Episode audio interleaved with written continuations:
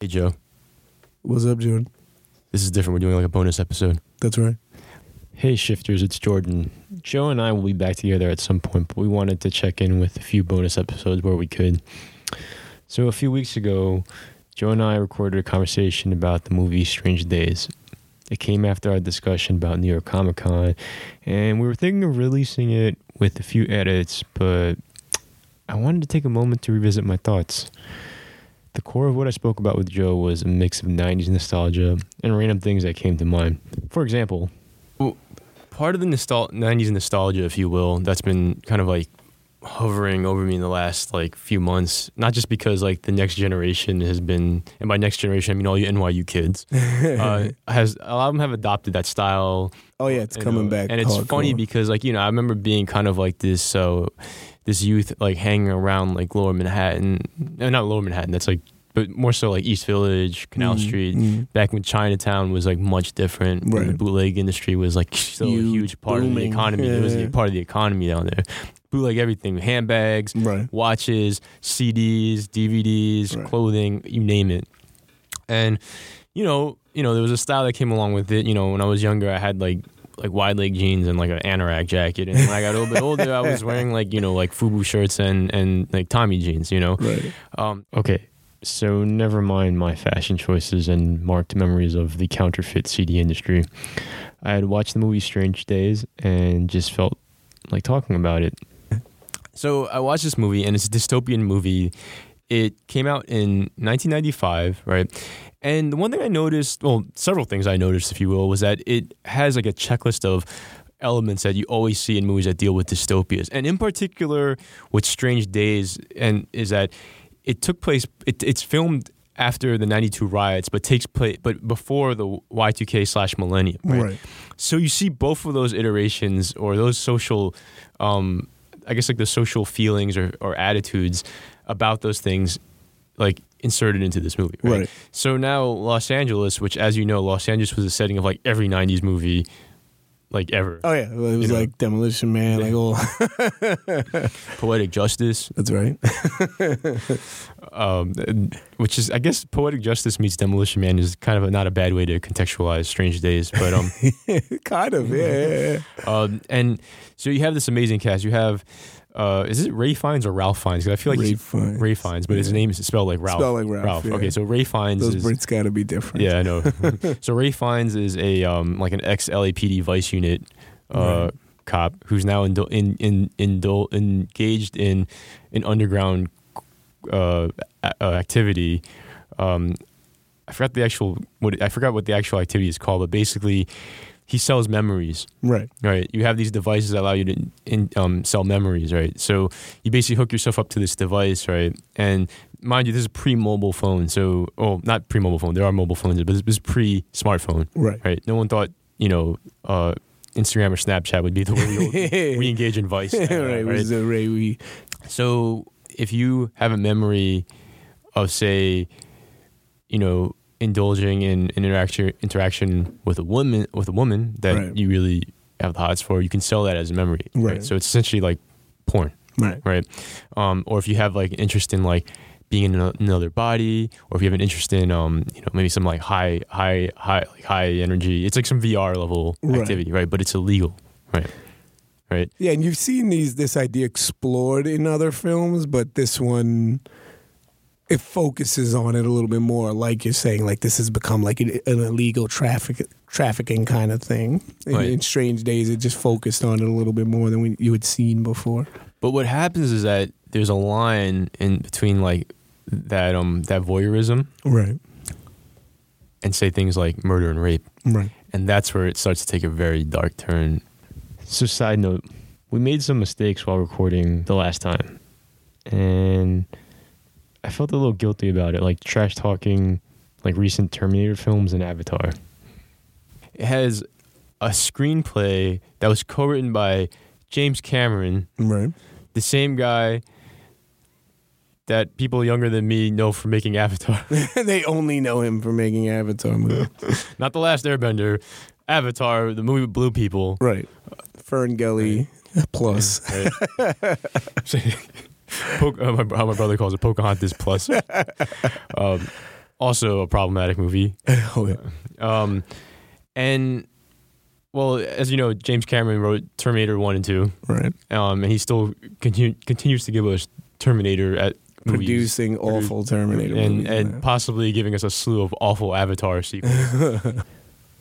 I also didn't get a chance to give more props to to director Kathryn Bigelow, who is a pioneer for women directors everywhere.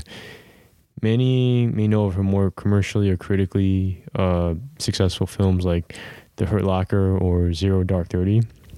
Yet Strange Days stands out as a commercial failure, but it's critically an amazing film to watch. It was even critically heralded when it came out back in 95 the cinematography is phenomenal. Um, there's some amazing aerial shots and the wardrobe and costume direction really do a fantastic job of capturing a snapshot of how things were in the mid 90s plus the art direction is also captivating at its as it's characterized uh, by this gritty urban dystopia element. So all that kind of put together gives this movie a very distinct look and feel. In the process of our conversation, Joe and I made a comment about how the movie has elements reminiscent to Blade Runner. I feel like James Cameron and Jay Cocks, the other writer, I feel like they didn't want to go too deep into like a total recall type of situation. Right. Which uh, when you talk about memories and all that stuff, like Yeah. it brings up that Yeah. you know uh, that's one of the movies that you immediately think about. Right, Yeah. but they didn't want to go to the level of like you know replicants like Blade Runner. So they found like this mi- middle ground, which I thought was really really Right. original. And obviously it wasn't like too um too campy like say like Demolition. Man. right, You right, know? right. I mean, Demolition Man's like it knew what it was. You know, it, it was like they're very different movies. I don't think Demolition Man knew that years from now people on Reddit would think that they predicted the future. they, they probably wouldn't have thought that, but I think they knew they were going to be like cheesy schlock. You know what I'm saying? But uh, that I love, by the way. But um, yeah, I remember seeing Strange Days as a kid and really digging it, but. I think because of like sort of levels it was operating on at that time, like it just didn't cling to me like some of the other movies like a Demolition Man did. Um, Demolition Man cling. cling. yeah, because it's so well. One, like you got to think about it. Like he's laughing over here. Uh, as a kid, right? One Stallone too, but then it's just like Demolition Man was like over the top, like action, like where Strange Days has a lot more going on. Right? Well, the thing with Strange Days too is that it was that I didn't even know much. I didn't even know about this movie, so it was probably like marketed in a very um, no, it was a huge flop. I because I remember when it came out. And it just it didn't do well, like because Right. I remember seeing trailers and I remember being like, "Uh," and I didn't see it till it was on VHS. yeah. And mind you, it's like a kids, just in case, that's a, a black square thing that you used to put into this machine that was called a VCR. Joe, thank you for schooling these listeners on VCRs and Demolition Man. Interestingly enough, the same comparison between Blade Runner and Strange Days was made by Drew Morton for the site Pajiba back in 2009. As a matter of fact, the title of the article written by Morton is Forget the Hurt Locker, I'll Take Strange Days, and dives into Bigelow's works and describes Strange Days as the best piece of cyberpunk to grace celluloid since Ridley Scott's Blade Runner. Oh, another awesome thing about Strange Days, the cast. You've got Rafe Fiennes, Angela Bassett, and who else is in it? I think Tom Sizemore is in it, um, and Juliette Lewis, and a f- and there's a few other. Oh, and there's uh, oh oh Glenn Plummer's in it. Right. Glenn Plummer plays this guy called Jericho One. So he's kind of like a combination of he's a he's a hip hop artist, right? Who's trying to unify the gangs of of of L.A. Right. Right. So he's kind of so based on his name and his kind of position in it, he's kind of like KRS One meets Tupac, right? And what ends up happening is that um, and he also has kind of like this anti like anti law enforcement rhetoric because in this dystopian movie, you know, the state is now military and police, right? Right. Which, like I said, you see in like every dystopian movie. Everything's militarized. everything's everything's policed. So he's he's like anti, uh, he's like anti cop, and um, he's murdered, which is like kind of like a, he's murdered, and it casts like a huge uh, shadow over the entire movie because it becomes an issue of like how, how like finding out who killed this guy, right? So it's a Right. detective movie as well, um, and and you have. Uh, you have uh, these bit roles by uh, uh, Vincent D'Onofrio. I was just gonna say I forgot Vincent And, uh, D'Onofrio. dude. and his name is escaping me right now. He was in Heat and he was in the Dark William Knight. Fichtner. yes, William Fichtner. So, who's who I love, dude. so by the way, so if you're like, yo, I need that '90s movie, I'm telling you right now, this is a '90s movie. Like Strange you can you can say like, okay, Heat is a '90s movie. Like, yeah, like I, I get that. I mean, you had star power in it that was like undeniable. When I, but when I tell you William Fichtner was in it, Yeah. I'm like, yo, this is a '90s movie. You know what I mean? Like this guy was. I mean, him and him and D'Onofrio like running like running around this corrupt LAPD. Yeah. So, the hardest part about watching the movie though was the violence against women, and I tell you, it was really, really anxiety inducing at certain certain points, just because you're trying to, you know, figure out what's going on, but also, you know, looking at looking looking at it and watching it from the context now, given the socio-political climate, it's a little uneasy but also you have to take, take into account that the movie may have been ahead of its time. There are some sad but bold statements about the role of women in this particular dystopia that's been prescribed by Strange Days. It's made very clear that for women to advance, they have to sell sex in some capacity, um, which is also really depressing. But the one character who doesn't, who doesn't cave to all those um, like awful elements, is uh, Bassett's Mace, who quite frankly, kicks a lot of ass. In some ways, it's a sign that the movie was definitely ahead of its time. I mean, look at it this way: you got a movie featuring Auntie Angela as a strong black lead, um, but it didn't. It was a commercial failure, and it didn't make the impact that it should have, given given the climate at the time. However, it's almost prophetic since many of the movies which she you know, she starred and set the template for strong black leads that in movies that you see now, like say Nakia or Shuri in Black Panther, which also co-stars Angela Bassett. So, on that note, we'll leave you with this. I think this movie is due for some type of like cult renaissance. It's to funny. be We honest could be with like the start of like this comeback. I really want us to. That's why we're doing this. It's 8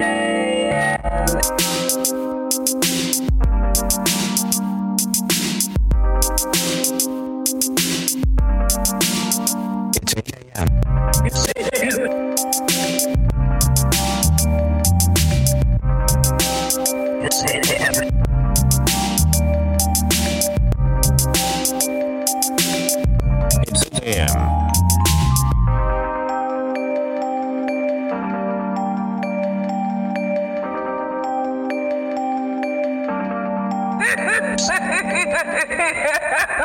What's the movie where she uh, burns a dude's car at the end of it? Um, Thought that was how Stella got her groove back. I can't remember. no, no, uh, waiting to exhale. Waiting to exhale. That's Right. right. Yeah, yeah, yeah. All right. Um, also, star of the uh, Fox series 911, which That's right. which I started to go down a rabbit hole. Did you? I- oh yeah, after after I wrapped up an episode of Mayans, like it just starts playing, and you know I'm all about you know I'm all about you know like you know civil service people, you know some real like grunt work folks that you know you know need to react to a situation, you know what I mean, like some real like gear in the rear, you know. So it's all about like you know the L.A. Fire Department and their and their relationship to you know You tell 'em, LAPD, Jordan. you know what I mean. So um, you know Angela Bassett, you know everyone's mother. Yeah, she's like had this like sort of renaissance in her career that's been awesome.